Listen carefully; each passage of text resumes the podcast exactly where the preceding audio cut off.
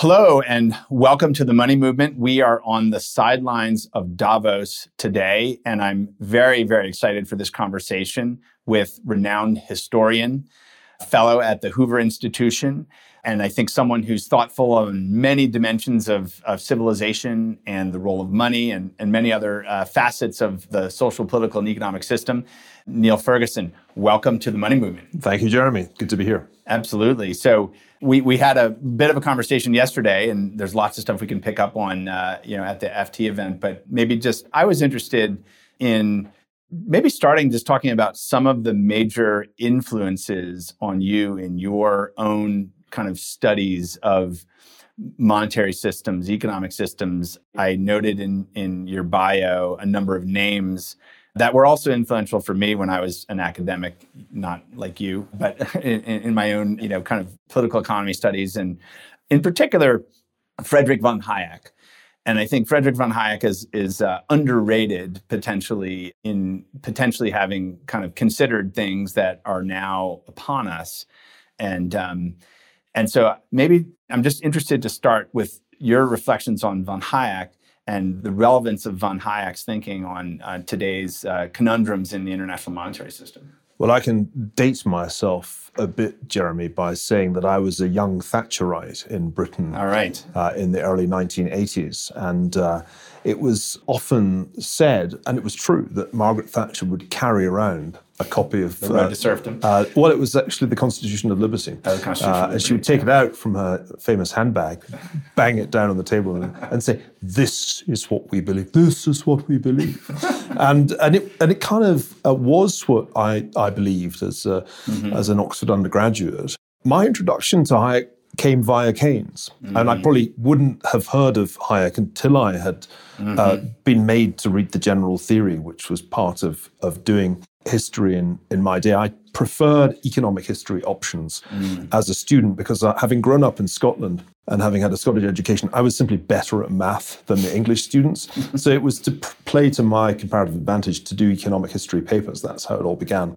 And one of those options was instead of doing political thought, you did economic thought. And that meant reading Adam Smith. I'd already read The Wealth of Nations as a schoolboy, uh, Karl Marx, and John Maynard Keynes. So it was reading the general theory, which I found extremely hard going, that introduced me to one of Keynes's uh, great critics. Yes. And that's really how Hayek came into my life. And so I, I, realized that here was a theorist about economics, but also Hayek was more than that. Hayek was a theorist about, about society, used the word civilization. Yes. One of the clearest thinkers about about Western civilization mm-hmm. and its essential foundations.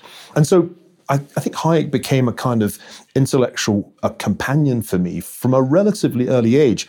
Then, when I went on to work on inflation as a doctoral student, I did my PhD on the German hyperinflation of the early 1920s. Mm-hmm. I kind of re encountered Hayek as one of a number of of thinkers who had been moved by the events of the interwar period to think very hard about the causes of inflation. Interesting. So, famously, maybe in some circles famously, but um, one of his last published works was The Denationalization of Money, that set of essays, which I reread in 2012 and 2013 as I was thinking about founding Circle. And you know, he he envisioned it. I think it was 1979, which was uh, again, right on the verge of the Thatcher era. But he envisioned a world where there was competition in currencies, that there could be you know private sector innovation in currencies, and he certainly didn't envision the internet. Those famous uh, interviews with Milton Friedman, where he does envision a, a digital cash and so on, but but he he envisioned that there could be competition in the in the capabilities, the even like the the media the features of the medium of exchange and I think a lot of people have focused so much in, in current times when they think about a currency they focus more on you know the sovereign component of it. Is is the country good for its debt? Is it a good currency because the country is good for its debt? But he was arguing it seemed to me that there could be competition based on actual many factors. And you know we're in the early stages of digital currency of course. You know we're only 10 years into this but one can imagine that this is now a new competitive playing field. And I don't know if you have any reflections on von Hayek's thinking on that and its relevance to today. I'd be very interested to hear your thoughts. Well, partly because Hayek was skeptical of, of the state and particularly yeah. its 20th century ambitions to plan and control most walks of life. He naturally asked the question would it be possible to reduce the power of the state so that it wouldn't be subject to these temptations? And when you look at it historically, you realize that there isn't some God given right that states should have a monopoly yeah. of any kind over money. And so I think it's partly as an historian that I can underline the legitimacy of, of Hayek's argument. The idea that the state is essentially the monopolist of money is actually of relatively right. recent origin. The 1970s, even. Right. right. And, and in fact, it's only really with the breakdown of the Bretton Woods system that you get the pure fiat currency right. era. And in that period, central banks are clearly under the control of, of the state almost everywhere, even yeah. nominally they're not, in practice they are. Right. And it's really in the aftermath of, of the world wars and, and the period subsequent to that that central banks essentially become mm-hmm. the handmaidens of government finance. Right. They played that role in the past, but only really in time of war after 1945, it sort of became right. the institution for peacetime too. But if you go back in time, I mean, think, for example, about the 16th and 17th uh, centuries in Europe. Although there were plenty of, of, coins with the heads of sovereigns stamped on them, it was still a metal. right. There was st- it was still a, a system of, of metal coinage. A lot of payments were not, in fact, made with coins. Mm-hmm. And the bill of exchange is a really interesting illustration of, of this point. Now, bills of exchange were developed after the Black Death when there was a, a really serious problem mm. of monetary shortage. In the wake of the Black Death, the catastrophic pandemic, forget COVID, this was the big one of the uh, mid 14th century, there are really severe labor shortages. And the old feudal order, where you simply could get people to work uh, and pay them in kind, you, you, you keep some of the grain, that ceased to function. But as you monetized the agrarian economy, there were chronic shortages of coin in, in Europe.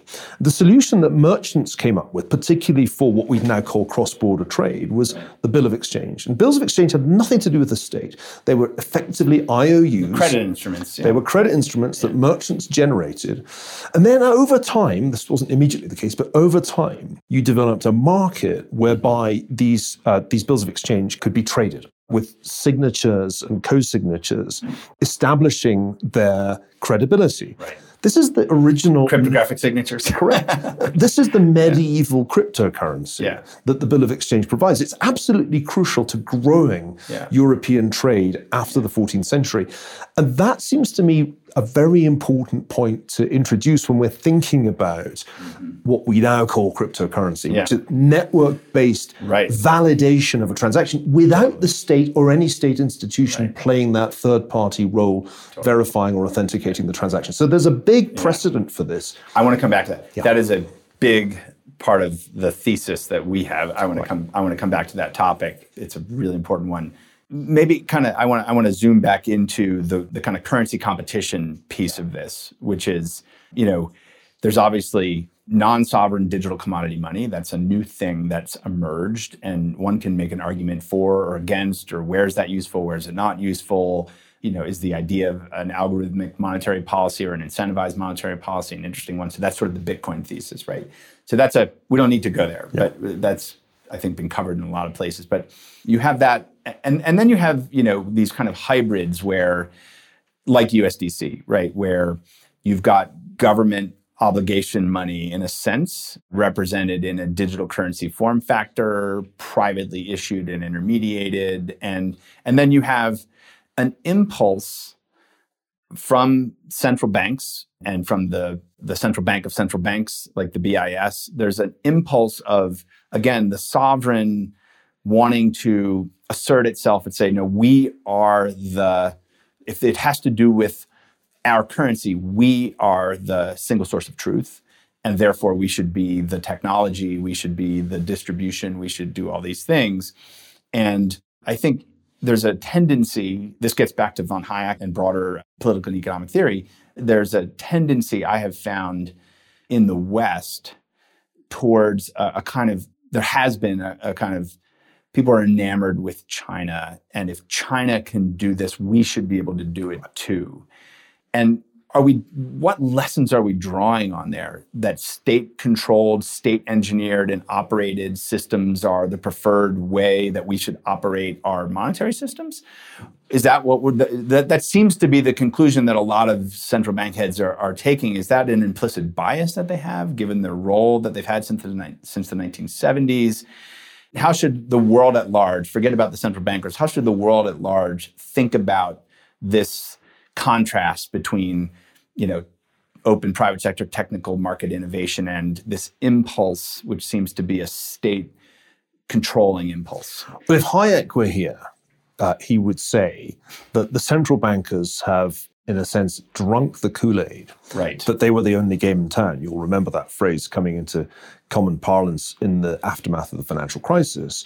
And so they're gradually accruing to themselves right. ever more power to the right. point of imagining themselves to be the planners. I just was listening totally. to Mark Carney, who has, uh, since leaving the Bank of England, become more and more a spokesman for what we call ESG for short, uh, yeah. for green finance, for using the financial system to steer right. the world towards clean energy. Hayek would, I think, uh, roll his eyes mm-hmm. at this kind of extension of of central bank right. ambitions. Now, let's think back to the 20th century and ask what did the central bankers do with the power that they accumulated as they as they became essentially helpmeets to government finance, especially war finance? What they did was they used the power to impose inflation taxes right. on they debased money. They debased money. Right. They unleashed great waves of inflation, the most right. extreme of which I studied as a graduate student in Germany in 1923. Yeah. But there are lots of other episodes that experiment with this kind kind of state money. And the original state theory of money was a theory of a German economist mm. uh, active around the time of the hyperinflation.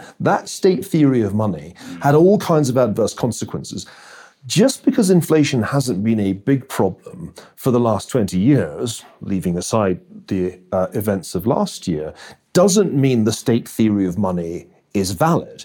Actually, it's a highly problematic theory. Notice Economists, as well as central bankers, hate the fact that there is still an element of autonomy in that banknotes can't easily uh, be traced. Um, they're the true cryptocurrency in terms of transactions. Right. They would love to get rid of them. Totally. The ultimate ambition of, of central banks these days is to get rid of uh, right. the money that they can't directly control through monetary policy. And I think it's understandable that citizens in a free society should be skeptical about that ambition. A central bank digital currency in China is an absolutely classic Chinese Communist Party project oh, yeah. to make sure that every transaction that goes on is under the direct surveillance of the central bank and therefore of the party. Yeah. The idea that we'd want to imitate that in a Western country has always struck me as completely bizarre, right. even if it were a very efficient way of organizing payments, which it isn't. It's not, right. Uh, and in fact, the Chinese had, private sector had already produced a very efficient system of payments in the form of Alipay and its uh, WeChat equivalent, which the central bank digital currency, the ECNY, right. is designed to replace. Right. And by the way, it's not really achieving that. So I think the notion that we should somehow follow that Chinese path is deeply misconceived, but it emanates from the central banker's desire to yes. retain control. Bank for International Settlements is the club of central bankers. Totally. And when the BIS says, as it said last year in a very striking report, we got to get rid of all cryptocurrency, we have to get rid of blockchain based money, we have to shut it all down in order to maintain our monopoly. I think to myself, yeah, but why? Why is it that you want that monopoly so badly? And I don't think it's in the interests of, of citizens it, for that. It's, it's sort of, I feel like we're doing something right if that's what, yeah. what we're hearing. Right, um, I, absolutely. You're above yeah. the target when yeah. you get that kind of attack. Now, what are the downsides of the Hayekian vision of, of, competing monies that are not under the direct control of the state? Well, can be a bit chaotic. Right. I mean, in some ways, you could say that in the 19th century, essentially there was no state money. The United mm. States was free operating banking, under free banking, mm. a system that really didn't have central state control. Federal Reserve didn't exist in the 19th century. What was the problem? Well, the problem was periodic bank panics. Uh, right. Uh, the problem was that you could find yourself uh, being handed and right. either counterfeit money right. or money issued by an entity that would go under. Right. So there were clearly problems, and one shouldn't idealize yes. free banking.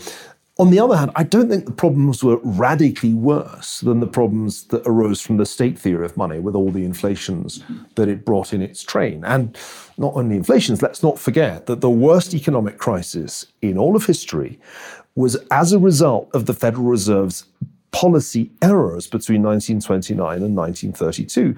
Milton Friedman and yeah. Anna Schwartz showed that conclusively in the monetary history of the United States. So it's not just that central banks caused a lot of inflation in the 20th century. They did. Actually, the greatest sin uh, was the Great Depression, which was the, the biggest of monetary policy errors. I want to ladder off of that actually into a topic that is one that maybe we can have a bit of a debate about, which is in the aftermath of the Great Depression, there were, you know, a couple of big schools of thought about how to potentially uh, restructure the banking system.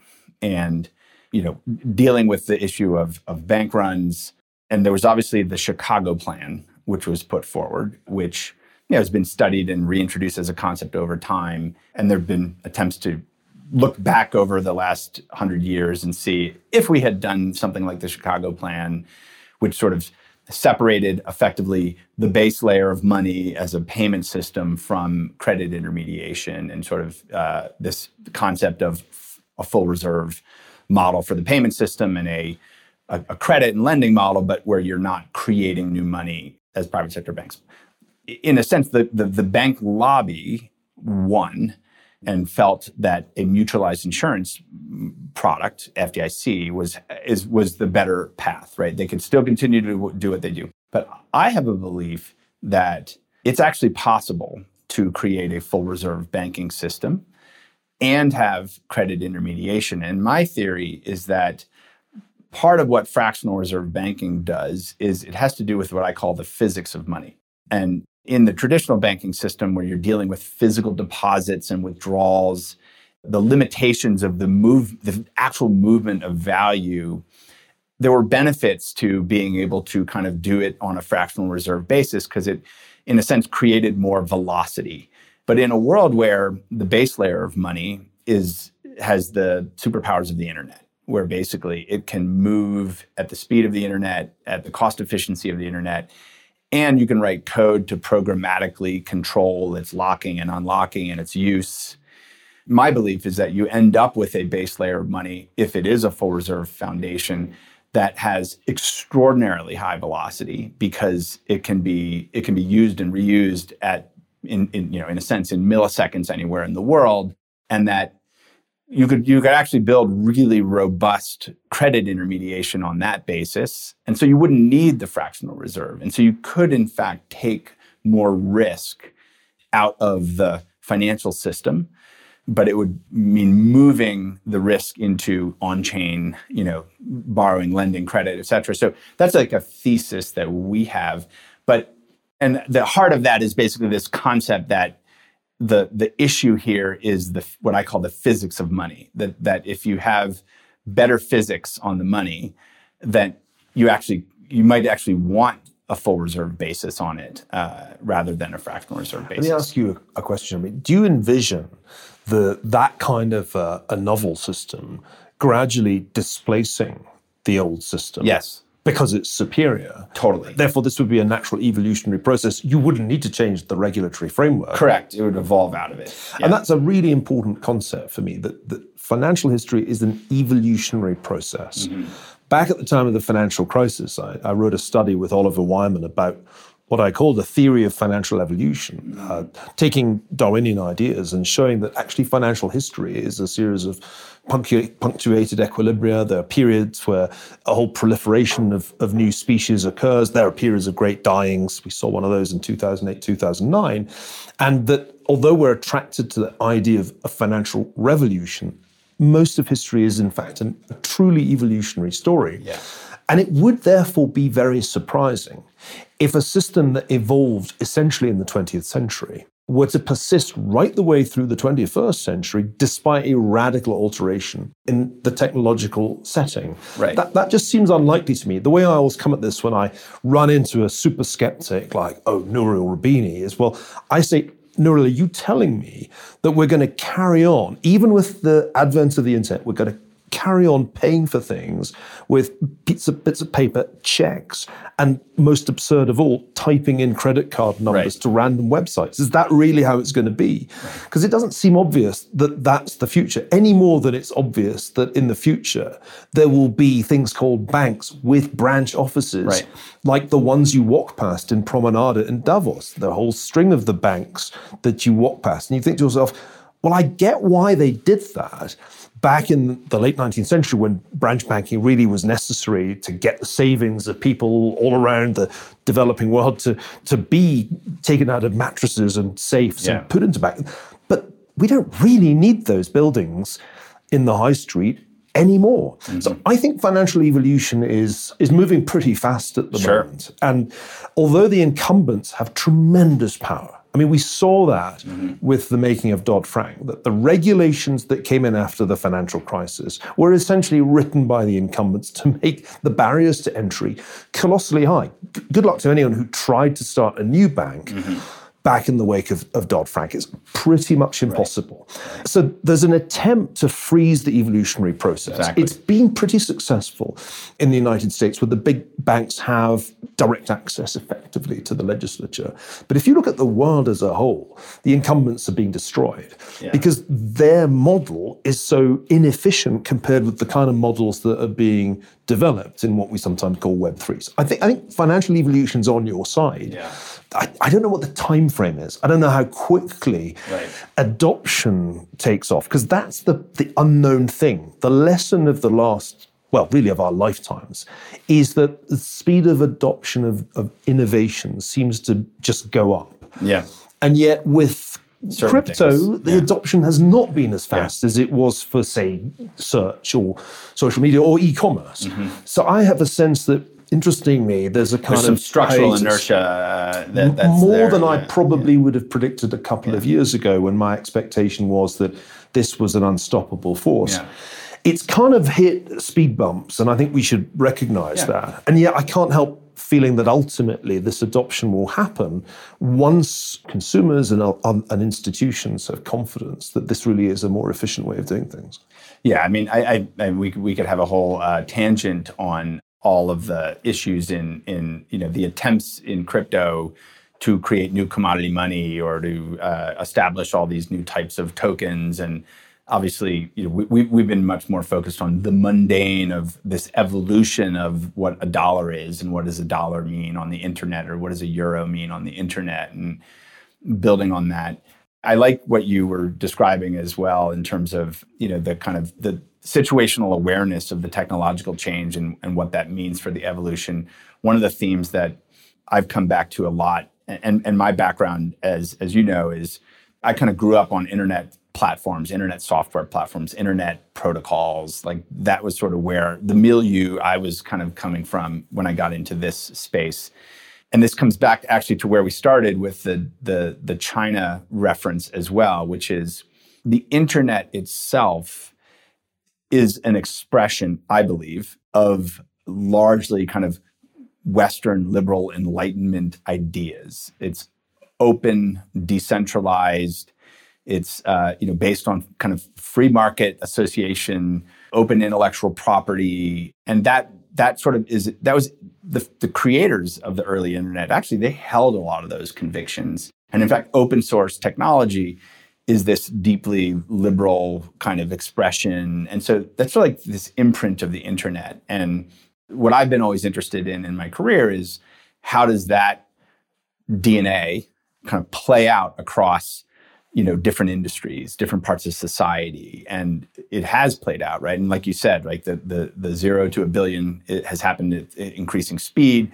But it's this kind of anchored in these these ideas of open decentralized open source technology open standards free you know kind of free and open access and if you go and listen to the BIS, uh, or if you look at what, say, China's saying, here's how we ought to do it, it's almost like the internet doesn't exist in their mind. It's almost like the idea that you might be able to build on that kind of infrastructure, a financial system, is like such an anathema to the tight control that's needed. And be interested in your reflections on the the ethos of the internet with respect to the future of the monetary system?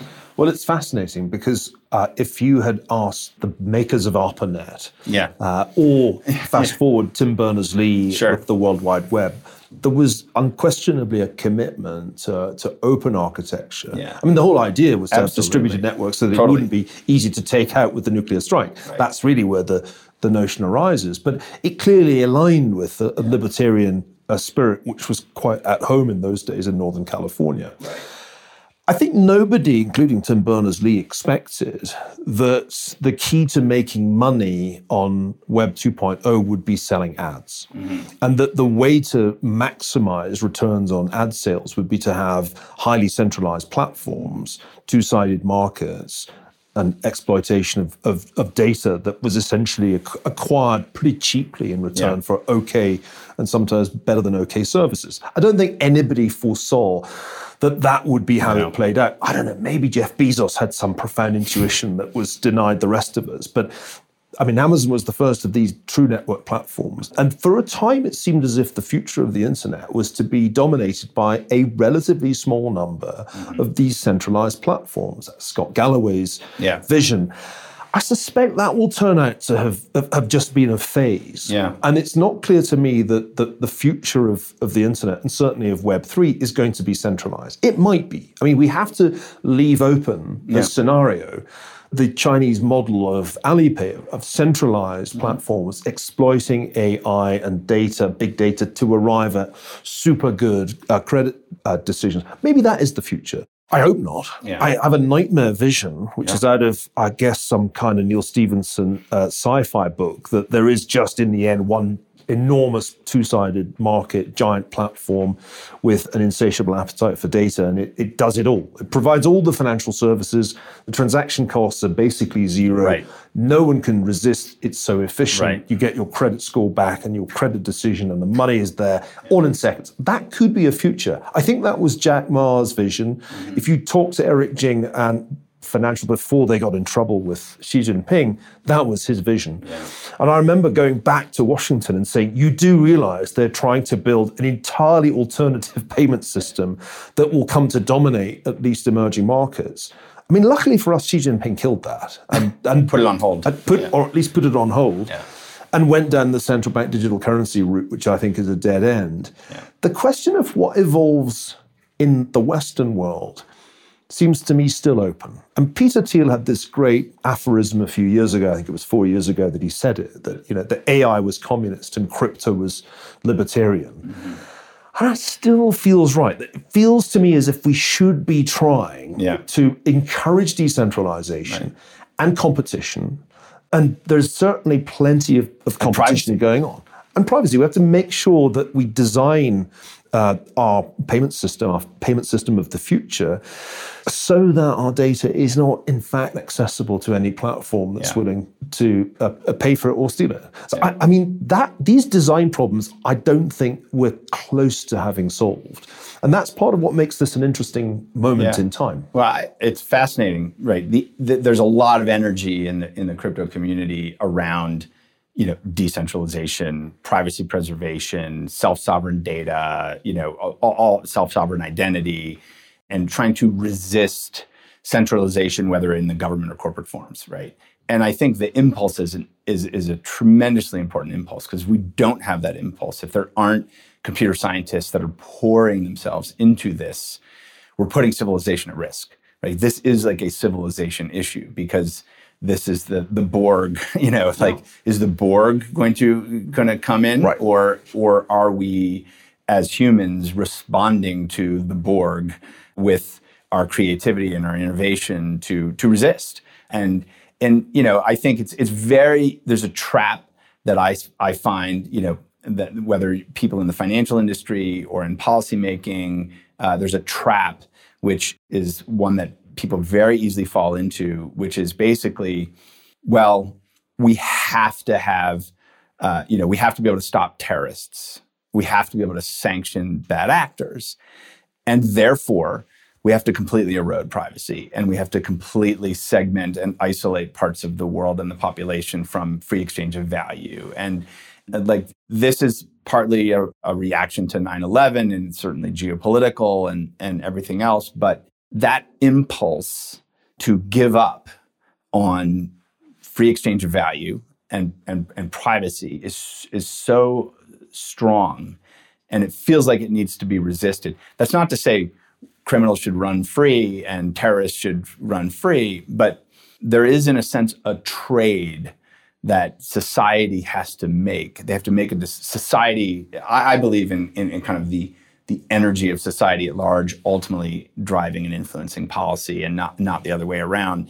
And so there there's in the same way that basically everyone in the world has access to free encrypted peer-to-peer communications and no one seems to be able to take that back and people don't want to give it up and it sort of it happened right it does seem to me that there's this this choice that many parts of the world have to make about what kind of world do we want to live in with respect to how we can preserve privacy and exchange value? Well, the, the three enemies of, of individual liberty that are working together are the one you mentioned, which is the state's perennial desire to prioritize security right. over individual liberty. And 9 11 gave that a new lease of life. I mean, there already had been plenty of assaults on liberty in the time of the World Wars and the Cold War, but 9 11 brought it all back mm-hmm. uh, to the fore and, and legitimized the notion that there should be great powers accrued to the state in order to uh, root out the terrorists amongst us. The second great enemy of, of individual liberty and, and, privacy, which is part and parcel of liberty, was, of course, the network platforms' desire to monetize right. the data. And, and you can understand where that led. The third enemy is our terrible weakness. Mm. We want convenience. Mm. We're in a hurry. I agree are the two most dangerous yeah. words yeah. in the yeah. English language now. Now, right. Tocqueville, we've talked about Hayek earlier, but let mm. me let me bring Tocqueville in, one of the greatest mm. uh, thinkers about uh, individual liberty uh, of the modern age. Uh, Tocqueville understood this very well. He, could see that people would be willing to trade liberty for equality. That's one of the central arguments of democracy in America and uh, the old regime. Uh, that there are all these reasons why liberty would be thrown overboard. The state would want to centralize, and, and we, would, we would vote for equality over liberty. But if we told Tocqueville about the new threats to liberty, he'd be, if he were here, absolutely appalled that, the, that we're willing to trade privacy for convenience is a tremendous Achilles heel for the species. So I hope the libertarian impulse is still alive and well. I think it is in the United States more than in Europe. I'm always amazed at how readily mm. Europeans will give up uh, individual liberty and hand the power of censorship to the state at the drop of a hat. The United States still seems to me to have in its DNA a, a, belief in the individual's freedom. It's, it's why I think you, Americans will cling to banknotes longer than anybody else. It's, of course, why they, they like to have guns in their houses. The question is can you take that impulse and educate it mm-hmm. so that it actually has a real use in the 21st century? Now, I'm not sure how one does this. I think at this point, it's a minority belief that we should take full advantage of encryption. At this point, it's a minority belief right. that, that we should try and get outside of the legacy financial system, which is, in fact, highly exploitative in, in many yeah. ways. I mean, let's, let's just remember one problem which we haven't talked about is financial illiteracy and innumeracy. I mean, future historians will say he was a highly financialized society that essentially expected everybody to get into debt mm-hmm. at a fairly early stage in their lives. But it very carefully made sure that they didn't really understand how debt uh, and, and interest work. I mean, we, we educate our kids incredibly badly about these things, and then we expect them to manage mortgages or student debt. Modern chattelry. so I, I, think proper financial yeah. education as part of a kind of modern civics would make people realize a little bit better the pitfalls of the kind of centralized systems that we would like to see fade away. So yeah. I think that's that's the vision, and I don't know quite how one brings this about. I mean, I I think I'm somebody with powerful libertarian and individualist but you always accept.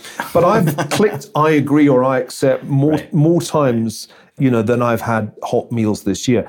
And, and that, that worries me. It also worries me that uh, although I really like the idea of decentralized finance and spend a lot of time thinking about it and even experimenting with it, I'm aware that I'm bad at it. I, I can remember feelings of overwhelming impatience and frustration uh, messing around with a ledger, uh, trying to make sense of, of, of protocols with, with, which I was unfamiliar. I know I don't want exchanges to dominate. Right crypto, and yet convenience is so very powerful. So these yeah. are the things we all have to yeah. fight against. Solving that literacy, user experience, and, and, and all the trade-offs there, they're, they're, they're really hard. I want to actually build off of that to come back to something we were talking about earlier, which was, you know, the part of the promise of this, you know, and, and part of the promise of, of this technology as a medium of exchange is the ability to, you know, have direct economic relationships. And, and the power of the internet is the ability to have direct connectivity with kind of anyone, any entity, anywhere in the world. And that unleashes a lot of economic value. And so, this idea of having direct value exchange taking place, that is a place where there is this inherent utility in decentralization, right? I can settle a transaction with a counterparty anywhere in the world without an intermediary, and I can do it again with security and with privacy and with with great cost efficiency. And so that's that's valuable. And I think individuals and, and entities, firms, et cetera, understand that. Like it's, it's, sort of similar to like, oh, a customer can just visit my website and I can do business with them directly. Same kind of thing. I can I can transact more directly. And so I, I think that is, is really powerful. But building on that and coming back to the evolution of money and this whole discussion around you know, credit intermediation and the like, it, you know, one of the promises of this is the concept that one could establish a market for capital or a market for the time value of money, where that market was convened entirely on the internet. In the same way that we convene other markets on the internet, centralized for the most part, but where the markets that basically adjudicate the time value of money that those could actually happen directly and, and more participants could directly both supply and source capital through a capital market structure that is happening directly with people peering on, on the internet. That that's you know t- to me an evolutionary uh, stake, but also comes it ties into this: how do we evolve to a state where people are experiencing the value of decentralization? I don't know if there's a, a way of resolving the, the paradox that ultimately all capital markets require some degree of centralization. Mm-hmm. And that's why stock markets came into existence. And they came into existence just about anywhere where economic development reached a certain level. Uh, and so it seems to me that one's going to have a role in the future for something like an exchange. Of course. I, I, hope it'll not look like the exchanges we, we currently see, but I don't mm-hmm. know that there's a way of getting around that. Mm-hmm. I think what's interesting to me is how far you can change the relationship between individuals and their money, or maybe I should say, and their assets and liabilities. Mm-hmm. I think one of the most exciting things that I think is now possible that wasn't possible 10 years ago is that you can use apps on smartphones in, in a way that educates uh, people as they transact. Mm-hmm. And this is something that, that uh, I got interested in talking to Adam Dell some years ago. The idea of clarity money was a first attempt to create an extremely convenient user interface that would implicitly be educational to forcing people to think about their balance sheet. And the more recent mm-hmm. uh, work that I've done with him aims at, at really a more ambitious concept so that you encourage the individual not only to think of the balance sheet and the profit and loss, but also, in fact, to have a lifelong strategy. My good friend Larry Kotlikoff, one of the clearest thinkers about personal finance in America, does a lot of good writing in this area. To me, we can't really have financial monetary liberty until we have an educated mm-hmm. citizenry. And currently, the problem is our people are fantastically badly educated about the most important feature of their, their economic lives mm-hmm. that the where their money is earned, saved, or spent. So we got to get that right. And once people start to understand better the, the lives, as it were, their financial lives, and realize the elementary pitfalls that they're being led towards, hey, here's my financial advice to you. take one large leveraged bet on a single asset class that's housing and it'll all be fine. And that's the basic pitch that's been made to several generations of Americans. And of course, people fall for it partly just out of social habit. Well, he's got a mortgage, so I need a mortgage. I think the first step towards the kind of future that you have in mind must be mm. just eight to raise the level of financial education. Because once you do that, once people see, oh, hang on a second, I don't have a very diversified portfolio. Oh, at this particular age, I should really be doing things very differently. And I need to have a different set of financial products. Now, currently, the legacy financial system is really just there to earn rents from people's financial ignorance, and it works brilliantly. People are so incredibly dumb, they will borrow on credit cards with eye popping yeah. rates, which are particularly eye popping when inflation is relatively low. So, I don't think we get to the utopia that we both envision. And with a population as ignorant of financial realities uh, as the population currently is it's a massively important topic. And yeah, it's interesting. I, I feel like digital financial literacy is certainly gaining steam, right? Both in terms of entrepreneurial innovation, ex- examples that you've given as well, but even at the po- at a policymaker level, there's a, just a sense that in in order to move our financial system forward, there has to be significantly stronger, uh, you know, digital financial literacy. And I mean, look, there's there's regulatory stuff that's happening in the CFPB trying to you know deal with predatory practices right. and the like. But but that's all yeah. the kind of negative stuff. That's right. That's right. We're not doing really positive positive right. stuff, and I think that's where that's right. there's an opportunity, uh, particularly for companies like Circle, to make you know the user experience ultimately educational and the more yeah. the more we move in that direction the more I think we're going to get a genuine popular appetite for decentralization, for privacy. I'm very impressed by the way in which technology has already achieved a pretty big leap forward in mm. this respect. Uh, when I wrote The Ascent of Money, which was designed to be a work of, of financial education, the point of that book, which came out in 2008, was the financial crisis was coming. Most people were going to be completely blindsided by it. And the thing they most needed to know was where the Blooming financial system came from. I mean, mm. what are all these things? Yeah. And that's really what the book does. It's a step by step history of each of the key components of a financial system that you're likely to interact with in the course of your life, including insurance, including mortgages.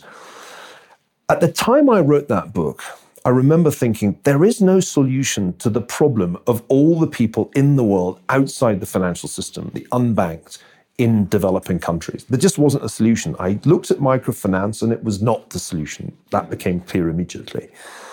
But fast forward a decade, and enormous changes have been made possible by advances in technology, so that now, all over the world, including in, in developing countries, there are neobanks, there yeah. are forms of payments that harness smartphones. Yeah. It's been it's a really fast. remarkable trans- yeah. transformation, and it gives me optimism that 10 years from now, we'll have made further leaps forward. So, this is important. You couldn't really solve that problem in 2008. In 2008, most people, including in the United States, were just kind of lashed to the mast in the face of the storm. They had almost no control over their fates, whether they um, were defaulting on their mortgages or simply losing their jobs. We've come quite a long way since then, but we have further still to go before people, to use a phrase that has been overused, can take back control over mm. their financial lives. That's the thing that I'm most convinced is necessary. Mm. Once people really understand the legacy financial system, I think they'll start to realize that there are better ways. And, and these better ways, I think, will, will enhance welfare. That, that's the key. Now, we can't run the process of financial evolution on the assumption that everybody's a potential villain. That may be how China runs, where every transaction has to be under surveillance because everybody's a potential villain. But I think in a free society, the default assumption is that the citizen's honest.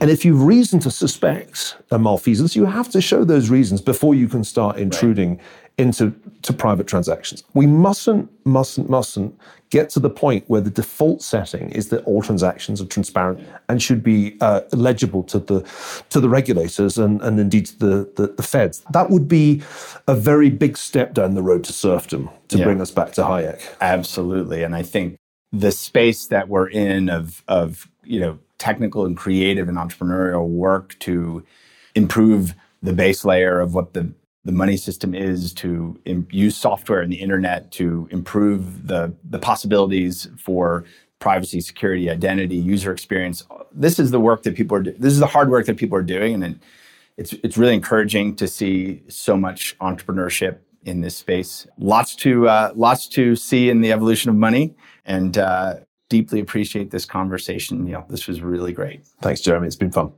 Excellent.